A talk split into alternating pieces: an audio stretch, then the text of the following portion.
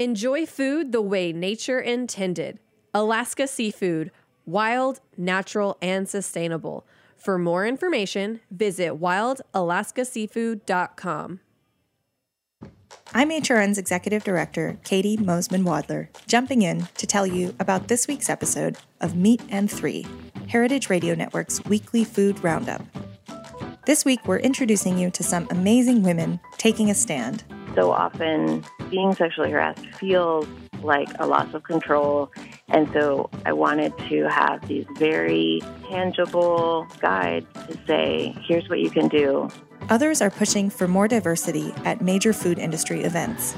I still feel really determined to do, you know, whatever I can to help shift that and in a direction that's not just more diverse but more equitable. We also have a report on that summer business staple, the lemonade stand. The lemonade stand might be the purest form of starting a business. Low overhead, easy to get into, and requires little experience or special equipment. Don't miss Meat and Three, your weekly 15 minute food news roundup from HRN. Subscribe on Apple Podcasts, Stitcher, or your favorite podcast app. Search M E A T plus sign T H R E E. And thanks, as always, for listening.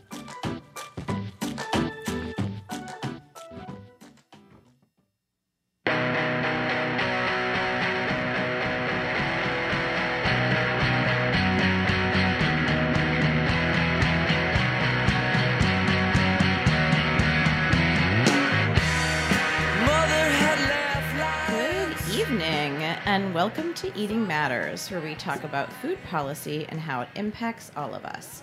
I'm your host, Jenna Liut, and we're broadcasting live from Roberta's on Heritage Radio Network. As a fellow Michigander, which I want to just tell you that's the official term for anyone from the state, water issues are of particular interest to me. The Great Lakes state, it is called, has a higher percentage of uh, surface water than any other American state. And over the last few years, there's been a lot of activity with regard to the availability of clean drinking water in several of Michigan's major cities, while at the same time, a multinational corporation is benefiting even more from pumping this public resource for private use. Joining me to discuss these issues and his suggested remedy to the situation is Nick Schroeck, environmental law professor and the director of the Environmental Clinic at Wayne State Law School in Detroit. Nick, welcome to the show. Thank you for having me. Okay, so let's just to get started. Can you just give us a few stats on like how much water exactly is there in Michigan? Well, yeah, I mean, as you mentioned, Michigan sits um, right in the heart of the Great Lakes, which is about 20% of the available surface fresh water in the world. Um, You know, 80 some percent of the fresh water in North America is right here in the Great Lakes region. And so Michigan, as well as being, you know, bordering um, for the five Great Lakes, also has a, an abundant supply of groundwater, you know, water that could actually be pumped out of the ground. Okay, I actually have to admit that I did not know all of those stats, even though I, I I hail from that state. But that's very impressive. Um, okay, so then can you like what? Can you give us a sense of like what? Um, you know, what of the percentage of water that's available? What is it used for? Where does it go? Like, what's the water life cycle basically? Sure. So the biggest water users uh, in the state of Michigan are it's actually agriculture is the number one water user. So either you know taking water from a river or a lake and using it, diverting it through a ditch or pumping it through a pipe for agriculture, or pumping groundwater. That's the biggest um, user of water in the state. Then after that, it's mainly electrical power generation. So coal plants that generate electricity, they draw in a lot of water, or nuclear plants that, you- that generate steam um, and to, to generate electricity, um, they use a lot of water. And then it goes on down from there, industry, and then eventually we get to municipal water supply. So like the city of Detroit's water system, or um, smaller communities, their water distribution system. And then, you know, manufacturing, that type of thing. But the biggest user by far is, is agriculture. Um, that I think that makes sense. And does that kind of track with uh, you know what what happens throughout the rest of the country, certainly the world? Correct. It, correct. It does. And you know, one thing that is unique about Michigan, um, as I as I said, you know, we, we're a very water-rich state, um, and because we border all of these eight Great Lakes, um, there's there's this thinking I think within a lot of people in Michigan that water is something we don't have to be as cognizant about or as concerned about conserving and protecting that resource even though you know the Great Lakes are culturally very much part of us, we don't always think about how turning on the tap or how if we're washing a car in the driveway, um, Yeah. how we might be wasting that water um, because again we're just we're just used to this abundance of this of this freshwater resource. and the mentality like i remember um, growing up there was a i was at a, a friend's house and um, you know her mom was like running the tap and just like let it run and i uh, said something and she, she was like oh it doesn't matter there's so much water here and i was just you know my my initial uh, every fiber of my being was like, "Why? This is not okay. it's gonna, it's gonna run out." I mean, I don't know if that's true, but it was a sense I got. and it, it is it's, it's wasteful, and I think it's something that you know when as the the Great Lakes region and the Midwest, as our cities and states continue to be uh, stagnant in terms of population, we haven't seen a lot of growth. Yeah. Um, people are moving to the Sun Belt. You know, they're moving to the south, they're moving to the west, where there isn't that abundant supply of water.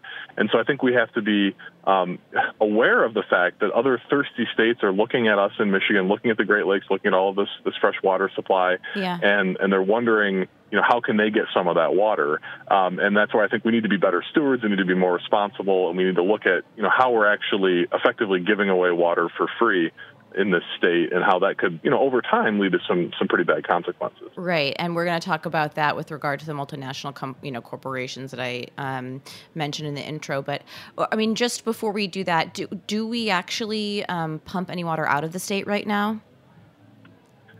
So Like for- sorry, for other, like, a, states, a compact that's in place um, with between the eight Great Lakes states and two Canadian provinces. Uh, there's a compact between the eight states that's called the Great Lakes Compact, Mm-hmm. and that prohibits any large-scale diversion of water. So a big pipe or you know massive tanker trucks or ships of water they cannot be diverted out of the Great Lakes. Um, and there's some very limited exceptions to that compact. Um, and one of the exceptions is actually water in containers um, smaller than than 5.6 gallons. so there's that, that's the so-called bottled water loophole.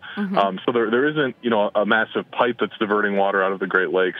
Um, there is the Chicago River in Illinois actually um, was reversed by by engineers to flow downstream, and that actually diverts some water out of Lake Michigan. Um, but that was existing before this Great Lakes Compact was passed. So the intent was to keep the water in the Great Lakes because most of the water here is actually left over from the last ice age. Um, it was part of glaciers melting, and only about 1% of that water is renewed every year through rain and snowmelt. So if you start withdrawing, using, consuming a lot of water, um, you could over time see a depletion of the Great Lakes. Is that I mean, I'm assuming that those figures are much greater in other states with less precipitation. So is is one percent like actually a lot compared to uh, other other states, or is that just It's a lot of water. Yeah, I mean, we do get, um, you, you know, relative to other other parts of the country. You know, Michigan is, is a relatively wet state in terms of precipitation. Yeah. Um, but but just to think about, you know, it's it's something like four quadrillion gallons, which I can't even really um, yeah. get my head around what I that don't really means. know what that means. But a massive amount of water in the Great Lakes, and so just to think about how only one percent of that is actually renewed or, or brought back into the Great Lakes system each year by rain or snow. Terrifying. And so over time, you could you could deplete that through overuse. Yeah, absolutely. I feel like we're probably working really hard to do that. Um, yeah. So okay. So what um, what is like corporate involvement with regard to water in the state? Um, we talked about like the the company I'm referencing is specifically is Nestle, and they just actually had a big Right. um, a big announcement recently. So can you tell us a little bit about like the company's involvement in the state and what operationally um, what they're doing there? Sure. So so water in in Michigan, and in fact, most the the eastern United States, so east of the Mississippi, most states follow this um, common law. It's really a property rights issue when it, when you deal with water.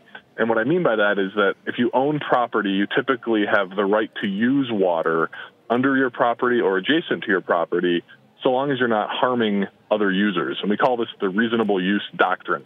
Um, and so Nestle actually owns property in Michigan. They bought some parcels in the, the northern part of our lower peninsula. So, you know, the Michigan people put their hand up and show you where they're from on their hand um, as a map. Um, it's the, nor- the northern part of our lower peninsula. Nestle owns property, and they, they can therefore then pump groundwater or capture spring water um, and, and then take that water, bottle it, and sell it. they're not the only company doing this. Um, we have Coca-Cola that, that bottles their uh, Dasani product, um, and we, you know, we, we have uh, Pepsi that does their Aquafina product. We have a company called Absopure that also that bottles a lot of water in the state. Um, Nestle has received a lot of attention because they sought to pump water back in the early 2000s, and they were actually sued by a, a conservation group called the Michigan Citizens for Water Conservation. And a judge actually put a cap on the amount of water that they could pump arguing that, that it would impact um, surface waters. So mm-hmm. that they're pumping groundwater, but that that could harm wetlands or that could harm streams, lakes, that type of thing. Um, and so now Nestle has come back, um, you know, a dozen or so years later, and they've looked to increase their pumping at a number of these wells where they actually, again, they own the property, um, so they have a right to use that water. But the question is, is their use of their water actually, you know, harming neighboring property owners or or harming our shared natural resources, um, you know, which I argue includes all of our water in the state. Um, that it, you know really shouldn't be something that's that's monetized like this for for a corporation to make money. Do other corporations have they had similar, um, you know, have they had similar issues, or is this something just specific to Nestle in the in the particular area that they, you know, in the area they own land? So Nestle's received a huge amount of attention. I think in part because they're, they're such a, a, big name. You know, everyone everyone's heard of Nestle, and, and, I should note that the product that they sell from the the water they're bottling in Michigan is called Ice Mountain. That's mm-hmm. the brand that they use, even though we don't really have mountains in Michigan. um, they call it Ice Mountain and it's it's a spring water product. And then they also bottle something called Pure Life, which is another Nestle brand that is uh, sold, I believe, all across the country. Mm-hmm. Um, and so, you know, they, have received a lot of attention, I think, in part because they're you know a big multinational corporation um, that people have heard of. But what's also interesting is that I mentioned Coca Cola and yeah. Pepsi and how they bottle water.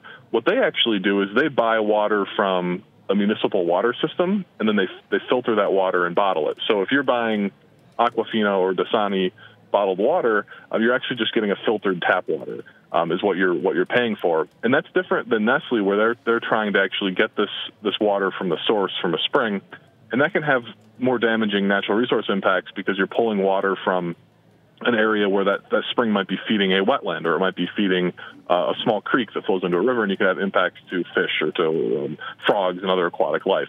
Wow. So Nestle, I mean, like I said, there's, there's other other producers that are that are doing similar things, but this this Nestle issue has really galvanized a lot of attention, and I think in large part it's because of um, the Flint water crisis and some of these other water issues that we've had in the news mm-hmm. that have really drawn people's attention to how we're using our water resources in Michigan. Yeah, let's talk about let's talk about Flint.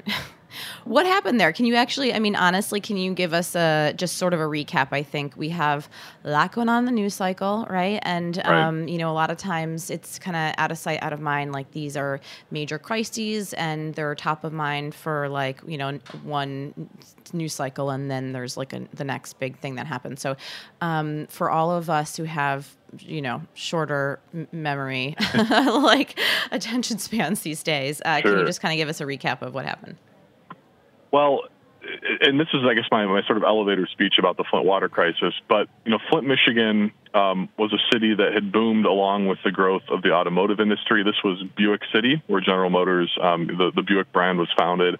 Um, and then over the last 30, 40 years, as a lot of those jobs went away, the city of Flint um, also lost a lot of population. Um, so now the, the, city of Flint today and some surrounding areas, there's around 100,000 people that were actually served by their, their water supply system and Flint went through a bankruptcy. Mm-hmm. Um, well, Flint actually there was there's a, a, state law that allows our governor to appoint what's called an emergency manager, and that emergency manager then effectively runs everything with municipal government.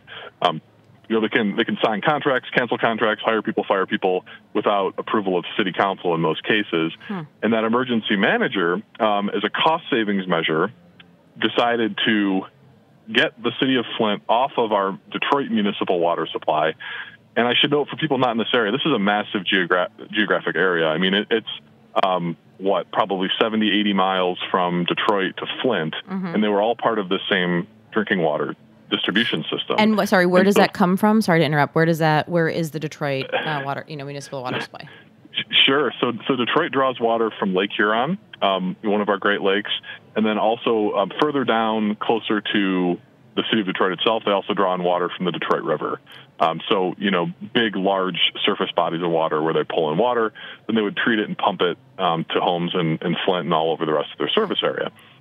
And so Flint had this idea, along with the county, Genesee County, where, where Flint is located, to get off of that Detroit system um, because they were arguing that they were basically being charged an unfair rate for water. So it was a cost savings measure over the long term for them to develop their own drinking water intake and to process their own water. um, but what happened with the water crisis is that in the interim, before Flint gets this whole new pipeline to Lake Huron put in place and, and they've got all their new systems online, they were going to use this old drinking water treatment plant in Flint that was really there as just an emergency kind of backup in case something went wrong with the, the regular Detroit distribution system. Mm-hmm. So they, with too much fanfare, they flipped the switch. They started pumping water through this, this Flint system, and they're drawing the supply from a river called the Flint River. So they're pulling water from the Flint River. And what happened was they weren't treating it appropriately, and the water was more corrosive, and it started leaching metals like lead and copper out of the pipes um, so if you have a lead pipe and if the water isn't treated properly to prevent corrosion, Mhm. it can leach that lead out of the pipe. Then that lead gets into the tap water, lead gets into people's blood, and they get lead poisoned. And so, so effectively, what happened is you had you know tens of thousands of people within the city of Flint that were poisoned because the water treatment system wasn't run appropriately. Water was distributed, leached lead out of, and copper out of out of pipes, and then that made you know that got into people's um, bodies through their ingestion of the water. So was Um, the that's, was the in issue? a nutshell kind of what happened. yeah, no, that's that's um, a great overview. Um, was the issue that they it wasn't treated properly, or that like the whole infrastructure wasn't, um, you know, set up to be able to provide this kind of resource? Like, like Um, if the water both, was yeah. Properly, this may be a silly question, but if the water was treated properly after, you know, would it not have mattered that those that the infrastructure was like wildly outdated? Right. So I've, I've heard engineers describe parts of the Flint system as like Swiss cheese. You know, you had so many leaks, um, you know, of water leaking out of their, their distribution system. So that infrastructure was certainly a problem. The water treatment plant there in Flint that they switched over to had not had the type of um, upgrades that were required to provide water to 100,000 people. So infrastructure is definitely a problem. But um, had they actually treated the water with it's a type of it's a phosphate, a chemical. Had they treated um, the water with with this additive, Mhm. it would have continued to coat the pipes with a sort of like a film. If you think of like Ah. a clogged artery or a hardened artery with this plaque that goes around the artery. Mhm. Um, that's effectively what you do with this water treatment. You, you put a little film around the pipes, which prevents the water from interacting with that pipe and drawing any of the lead or copper out. Um, Flint was not adding that additional chemical, which I've seen estimates as low as you know would have been a couple hundred dollars a day um, for cost for them to add that that treatment, and that would have likely prevented the whole you know water crisis from happening. Wow. Um, so really tragic, and and a lot of mismanagement. You know, we should talk. We should point out that there are um, several people have been charged with very serious crimes. Um, you know, it, it related to the, the water crisis. So it's an ongoing tragedy, and the kind of judicial process is playing its, itself out as we speak. Um, and uh, okay, so that okay, so th- you know, thank you for that. So what is what has come out of that? I'm imagining there have been all of these changes made because this was a huge issue. And, and by the way, I, I also want to say that there was a, a big announcement um, recently, wasn't there, in terms of the provision of clean water to uh, people in the Flint area, which is it was shut off, right? Which is like came kind of at the same time as the Nestle announcement. The. Nestle decision, right? Yeah. So, So you, you had, yeah, you had uh, the, the city of Flint, um, because the water system had now been effectively destroyed because the, the water wasn't treated properly. Um, and then people were also, they had been lied to by our state government and told that their water was fine and they kept drinking it and, you know, exposing themselves and their children to, to additional lead and other contaminants. So as a result of that, the state set up distribution centers where people could pick up bottled water for free mhm. and they would go and you know load up load up their cars, or they would they would have um, in some instances water delivered to them if they were shut-ins or whatever. Um, well, the state announced the same week that Nestle received this permit to pump more groundwater for bottled water, the state announced that they were stopping the free bottled water distribution to the residents of Flint because in the state's view, the water levels have now recovered to a safe, um, you know, safe standard that people can go ahead and drink it and not and, and not have to worry about their health. Um, so the optics of that were really bad. The fact that you had these two decisions announced the same week, um, and, and one footnote is Yeah. that now, again, a, week or so after that decision, uh, Nestle announced that they were going to be providing 100,000 bottles of water per week to the people of Flint for free so um, nice. for the foreseeable future. so, So nice um, you know, these things are they're they're not the same issue, but they're very closely related because we're talking about water and we're talking about you know bottled water versus tap water and all of that. Yeah. Um, There's also a ve- very real environmental cost. I mean, obviously, if it's an emergency, it's an emergency, but there there is a real environmental cost to providing, you know, bottled water pl- in plastic water bottles to in that oh, kind absolutely. of volume. And yeah, I mean, we're not even talking about right the the petroleum that goes into those bottles, the the gasoline that's expended to ship it from you know wherever it's bottled to where it's distributed. Um, yeah, the, the the lack of recycling, how abysmal our recycling rate is for for plastic in the state of Michigan. So yeah, I mean all those things on top of it, um, and plus you know. Just think about how horrible it would be to go through your life every day and to have to cook with bottled water, to have to wash, to take a shower, bathe with bottled water. I mean, this is can't imagine. enormous inconvenience for people. Um, you know, very, very um, damaging just to their, their daily lives. Yeah. And they're, you know, they're never going to, to get that back. Um, and that's just, I think, a, a part of this tragedy that often isn't thought about. Just like how difficult it is to try and live your life when you're unscrewing little, you know, 20 ounce bottles of water, and that's what you're using for all of your, your cooking and your sanitation. I can't. I act. I can't imagine, and um, it's just. It's terrible. It's terrible. Um, so what else? I mean, could they? What else could you do? And this is a total side note, but um, I'm just curious. Like, how else could you treat the water? Could you treat the tap water on your own if you boil it? Or, I mean, that's an enormous inconvenience in and of itself, also. But is there anything else you could do besides relying on bottled water? Well, the, the problem with, with the Flint water crisis was that um, you know boiling actually doesn't help with the lead issue at all. Um, in fact, it, it might actually make it worse. Really? Um, and so so you don't you wouldn't want to boil your water. I mean that that's the boiled water advisories usually happen when there's bacteria uh, potentially in the water supply, so like an E. coli outbreak or something, where if you boil it, you can kill um, kill the bacteria. But for for lead and copper and other um, heavy metals or minerals that are in the water, the, the boiling doesn't actually help. So, so sadly, um, and, and there were initially when the crisis happened, they had problems with other issues too. Their their chlorine levels were wrong in the water, so people were getting rashes. I mean, there was just Jesus. this whole litany of problems that people had. Um, but yeah, I mean, the, really the upshot is that you needed to bring in a water supply um, outside of the pipes in Flint. So it was basically bottled water um, was what the, what they had to use.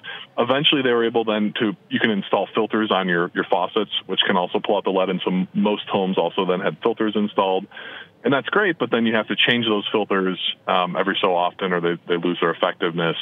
So anyway, it's, it's it's a real, real, just kind of ongoing tragedy that we're still seeing, you know, the repercussions from today. Yep, and that I think again, I think people have kind of forgotten about if they don't deal with it every day. Right.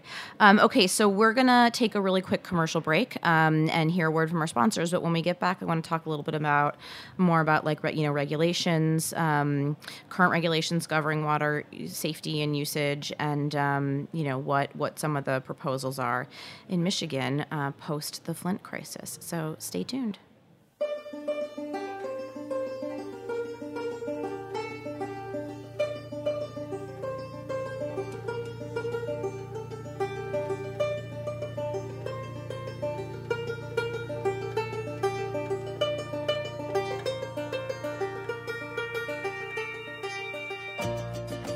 Think about what it takes to swim a coastline longer than the entire eastern seaboard and leap tall waterfalls in a single bound. What does it take to survive 200 feet deep in icy saltwater? What would you be made of? Wild Alaska seafood is made of tight muscle mass, long chain omega 3s, and incredible micronutrients.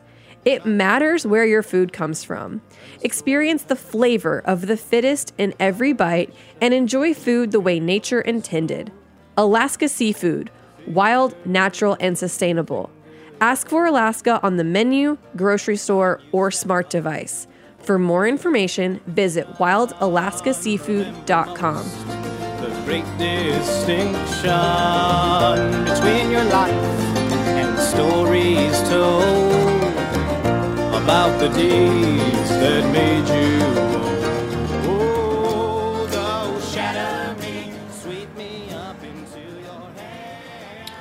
And we're back. on Eating Matters, where today I'm speaking with Nick Schroeck, environmental law professor at Wayne State University a Law School in Detroit.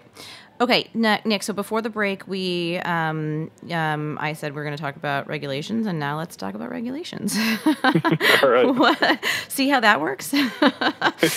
um, well, first, can you kind of give us a, a super brief history? Um, uh, I mean, this is a very broad question, but like, you know, what has what has the regulation of water and water usage um, in in the past kind of generally looked like?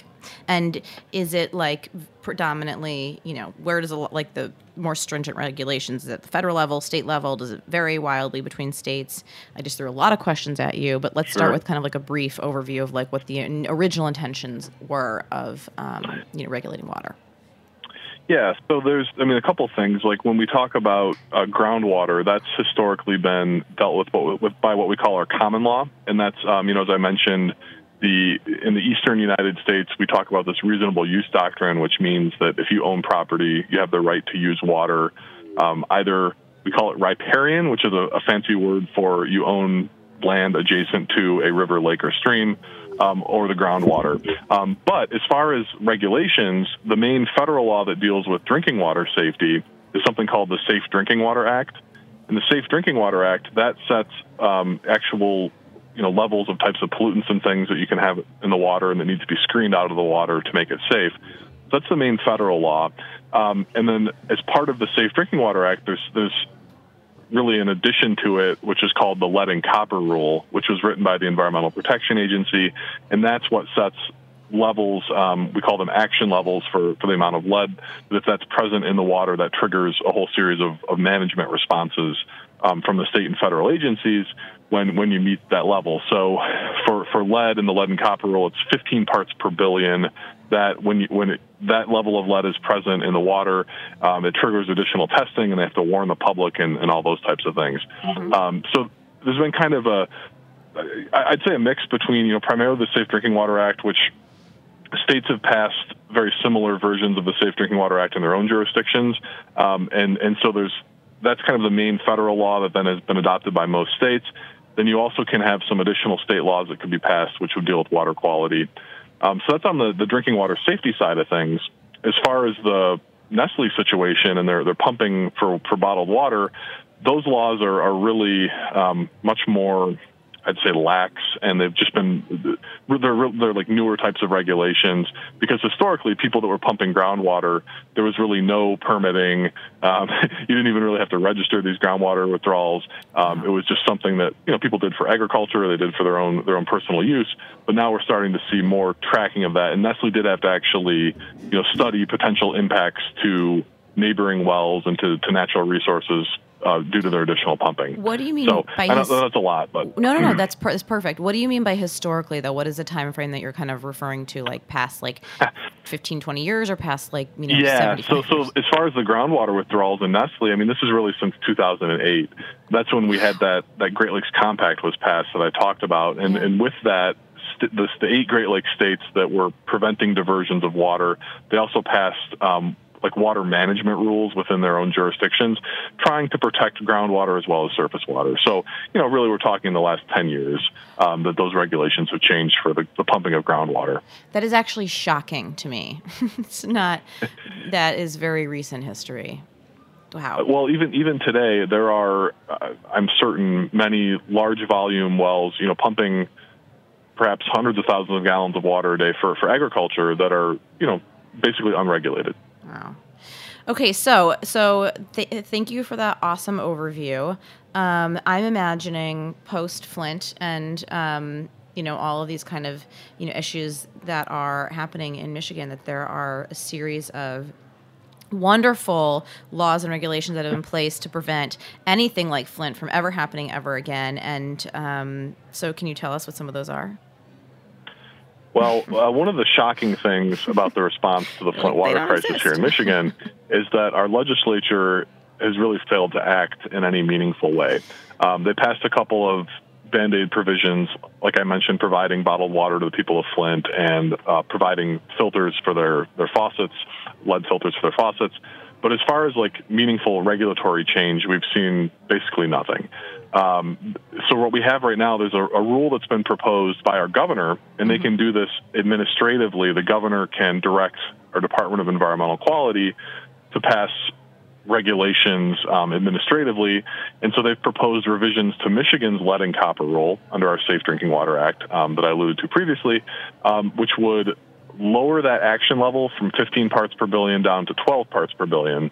And Michigan would then have the most protective or strictest um, lead and copper rule regulations in the country. But I should point out that there's no safe level of lead in our water. I mean, this is this right. is just a it's more of a, a screening and a management tool. Um, you know, ideally, none of us are drinking any water with with lead in it, right? Yeah. That's that's just not something that we want to have. I don't really want um, to do So that's that. a good step. Yeah. Um, the other thing that this regulation that would be passed by our Department of Environmental Quality would require is that we would replace all of these lead service lines. So these are the water lines that would go from a water main in the street into someone's home. There's estimates that there's about 400,000 of those pipes, those service lines in the state that would have to be replaced by uh, 2040 uh, would be the timeline.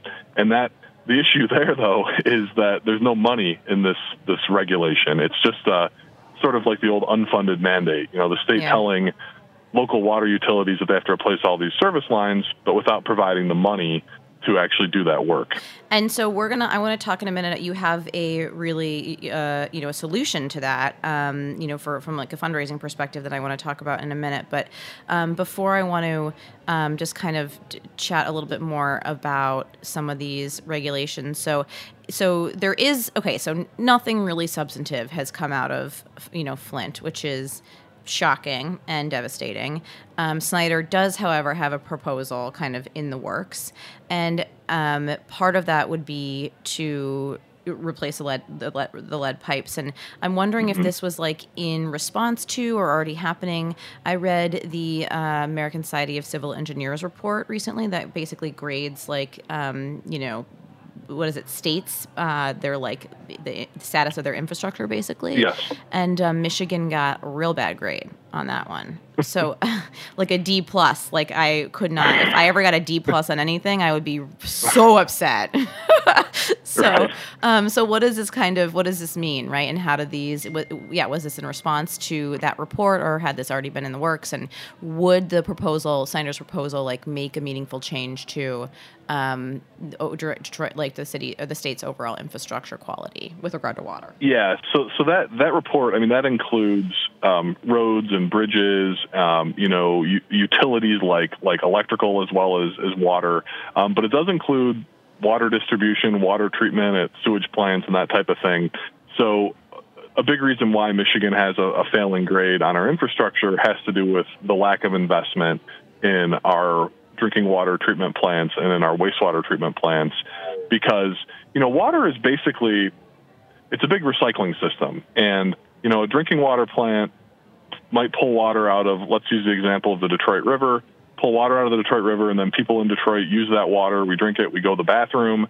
That water is then collected and goes to a, a wastewater treatment plant, a sewage plant, where they treat that water and then discharge it downstream in the Detroit River. And then a community like Toledo, Ohio, pulls water out of that same river um, river system and uses it for their drinking water. So it's a big recycling system. And when you don't maintain and upkeep those systems, you can lead to you know more pollution, which then is more expensive to treat and can lead to all sorts of problems. Yeah. So that that D plus infrastructure grade includes water, uh, includes water infrastructure. Um, but you know, Michigan, we, we've had a real battle with just trying to maintain our roads and keep them in somewhat drivable conditions. I feel like this isn't a very good um, advertisement for tourism in the state. it's a wonderful place to visit. It is an um, amazing. Even though we've had these challenges with, yeah, you know, a stagnant population. Um, we were, you know, hurt really bad even pre-recession um, through loss of manufacturing jobs. So there just hasn't been enough money to go around to maintain all of our infrastructure, and that's that's what that that Society of Engineers report uh, demonstrates is that we're way behind the curve in, in funding our infrastructure here. Right, and I'm sure that there are other. Yes, absolutely. I would never want anyone to listen to this and be like, "Well, I'm never going to Michigan." It is a gorgeous state. It is, you know, the people obviously are amazing. There's a lot of really great things happening, um, and uh, you know, worth noting a lot of issues in every other state in the in the you know in the country. Yeah. So we I'm just focusing on on you know these particular issues of Michigan, and hopefully um, my goal is that people might want to get involved and and actually help move the needle on some of these. Um, Right. So okay, so so that is that report. Um, what other? Let's talk about your kind of proposal, right? We you know we need these upgrades. There's no money. You have a very um, interesting suggestion about how we can kind of raise money that would be um, you know directed to making some improvements in the state with regard to water. So you want to Yeah. So without so further back, ado, back to um, Nestle as an example. Um, so this is a company that's pumping millions of gallons of, of water uh, to then sell as bottled water. And the way that we typically pay for water is that water, there isn't really a price on the water itself. Um, so if I pay my water bill for the Detroit water system to send water to my home, I'm really paying for the infrastructure. I'm paying for the pipes. I'm paying for the people to maintain that system. The water itself, there isn't really um, a dollar value placed on.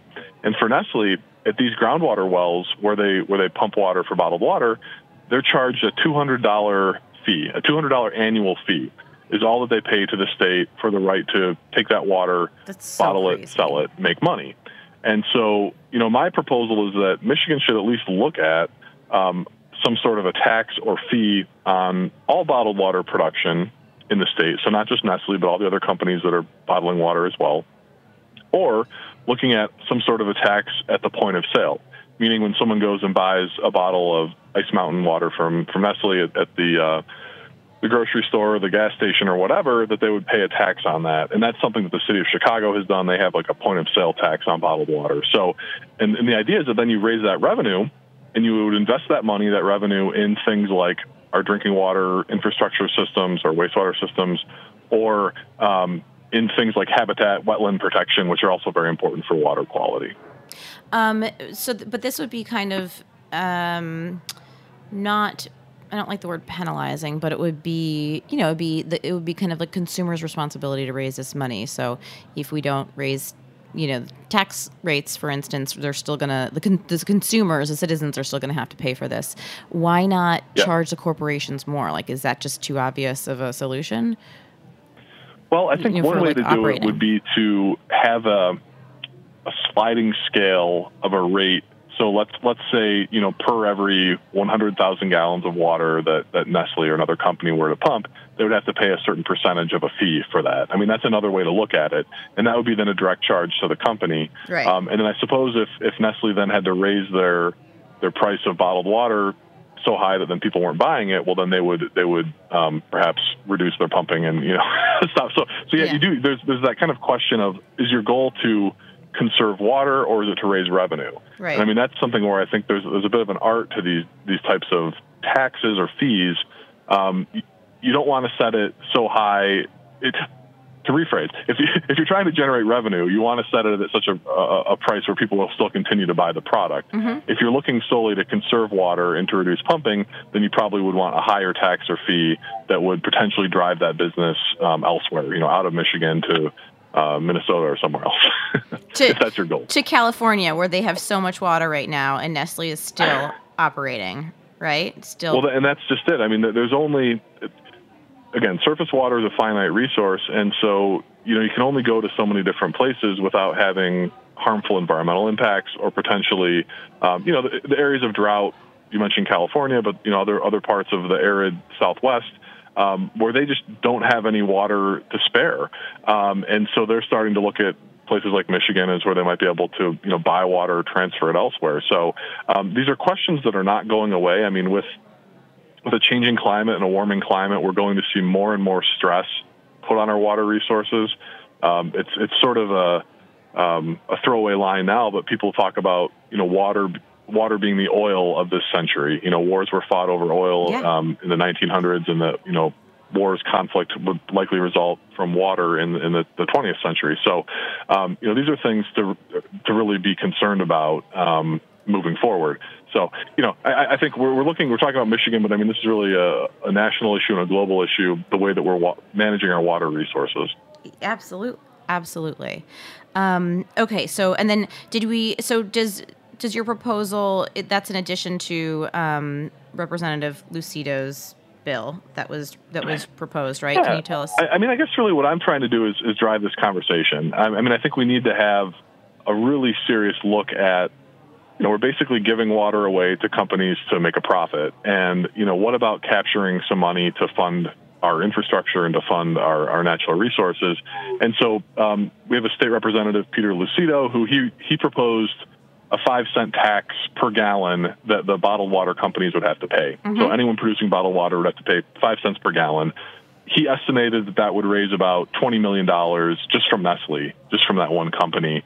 Um, so that's one approach. You know, I think there's other other ways to do it, like we talked about a sliding scale or something, kind of like a graduated graduated income tax would be a graduated water tax. You know, there's, there's different ways to look at it. Right. Um, but what I'm really trying to do is just just get this conversation going and keep it going. Absolutely. Because again, I don't think this is an issue that's going away. It's probably going to get worse before it gets um, better. And what has your sense been on you know people's interest in kind of getting involved in these in these issues? Do you feel like I mean it, it seems like people were really riled up about the Nestle decision, but does that Yes. actually translate into action, or is, is that just like a specific community that was really riled up? Like you know what what how how do you feel people like is this on people's radars by and large? I think it is. Um, I think the public is ahead of our elected leaders on this one. I really feel like this is something that has galvanized public attention. Just to give an example, to put some numbers on it, this Nestle proposal to change the amount of water they could pump at one well, so just one of their wells. Um, our Department of Environmental Quality received over 80,000 comments against this proposal. Wow. So people writing in or emailing, you know, over 80,000 comments against it. There were only 75 comments in favor of Nestle's proposal. Um, but because the laws are so um, just sort of lax and, and easy to, it's, it's relatively easy to get a groundwater permit. And so even though there are all these comments against it, you still you still had the, the the permit was then granted to Nestle. Um, but I guess the point is is that 80,000 comments is an astronomically high number Yeah. for this type of permit. Most of these things just fly under the radar. Nobody even comments on them. Absolutely. And I think because of all these issues we've been discussing, this is at the top of people's mind. So we're starting to see we've got a, governor's race coming up in Michigan this fall, and, and these these candidates that are that are campaigning for that, they're getting asked questions about Nestle and they're getting asked questions about Flint. Um, so I really think that it, it, again, the public is ahead of where our our elected officials are at this point, um, and that that might be changing because I think you're right. I mean, it's definitely um, really galvanized that, that public attention. Well, that's good. That's a that's that is really good news and good to hear because um, you know I think that it's it's hard to get people's attention um, you know this day and age. So what else can people listening to this, um, even people in other states, you know, is there what else can we do to kind of get involved and to um, help drive the conversation and hopefully encourage elected officials to make the right choices? Yeah, I mean, I, think uh, definitely for people in Michigan, it's something to to contact your state representatives about. You know, your state house members, your state senators, our governor. Um, definitely letting them know that this is an issue you're following and that you care about. People outside of Michigan, I would be you know vigilant in your own backyard. Um, you know, for folks in New York, I mean, there's there's significant threats to New York's drinking water supply from the upstate New York, and you know, what what's the long term sustainability plan there? Um, and you know, and if you really if you care about the environment and you care about fresh water supply, um, you know, really consider avoiding bottled water as a product. You know, it, it's something that there's all sorts of environmental consequences above and beyond just the water itself. And so, you know, one of the best things I think we can do if we're if we're concerned about these issues is to to sort of use our dollars as, as the way that we we vote, if you will. Absolutely. Um, so, you know, not not buying products that, that you think are having a harmful impact. And so, you know, again, I'm not against anybody making a buck, but I think there's ways to do this responsibly and then to also provide some revenue that, you know, if we can pass a tax plan or something like I've suggested in Michigan where you can actually capture some of that revenue and invest it in infrastructure. Um, because I guess the final point I should make is that we have not had a legislature in Michigan that is even willing to really discuss these tax issues. Um, that Representative Lucido's bill, that five cents per gallon bill, um, hasn't even been read in committee. It's just sitting there languishing, um, you know, on the books without without Yeah. ever being passed or even discussed. So, you know, we've got, we got a ways to go, and I think public pressure is, is the way that this will actually get done. Absolutely.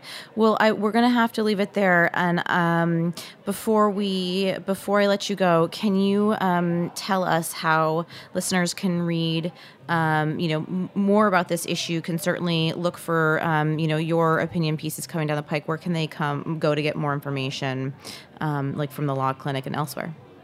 Absolutely. So, um, you know, I definitely say um, law.wayne.edu, mm-hmm. law.wayne.edu. That's our law school website. There's a link to our clinic there on the website. Um, but another great thing, so um, the conversation, which that's the name of, of the the actual um, journal that I wrote the article for, the conversation. It's an online publication house. And um, on there, they've got a, a, great list of stories about not only bottled water and my piece, but also stories about Flint and about water quality in general. Um, and so that's a, a, good place to go. Again, it's called The Conversation, and they, they have all sorts of you know in, really interesting. And these are all articles written by university professors, people that are experts in the field writing about these topics. So that's a good place to go for more information as well. Oh, all right. That's awesome. Nick, thank you so much for, for joining us today. I really enjoyed our thanks, conversation. I, I, did too. Thank you. all right, great. Okay, I want to give a big thanks to our sponsors as well for their generous support and also uh, my fabulous engineer, Matt Patterson. Uh, show music is by Tim Archer. All episodes of Eating Matters are available on the Heritage Radio Network website or as a podcast on iTunes and Stitcher. If you haven't done so already, please subscribe and leave me a comment. Let me know what you think. I'm Jenna Liut, and thank you for listening.